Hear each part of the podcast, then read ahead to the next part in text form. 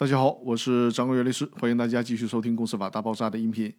这期我们来聊的话题是：公司自行解散情况下，能撤回强制清算申请吗？从这期开始呢，我们来学习清算纪要第八章的第十八条。这一条是关于公司自行解散的情况下，法院受理强制清算申请以后，申请人能否撤回强制清算申请的规定。还是老规矩啊，我们先来看一下这条规定的原文。第十八条，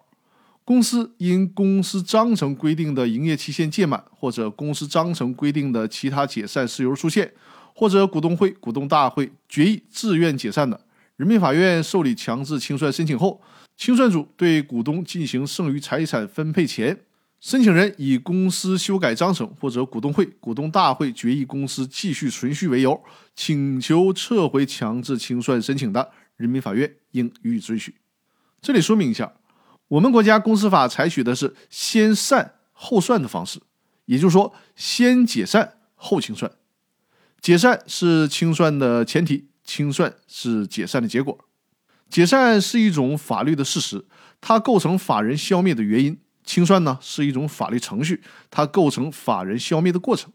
在下一期音频，我会跟大家详细的来讲解清算纪要第十八条为什么如此规定。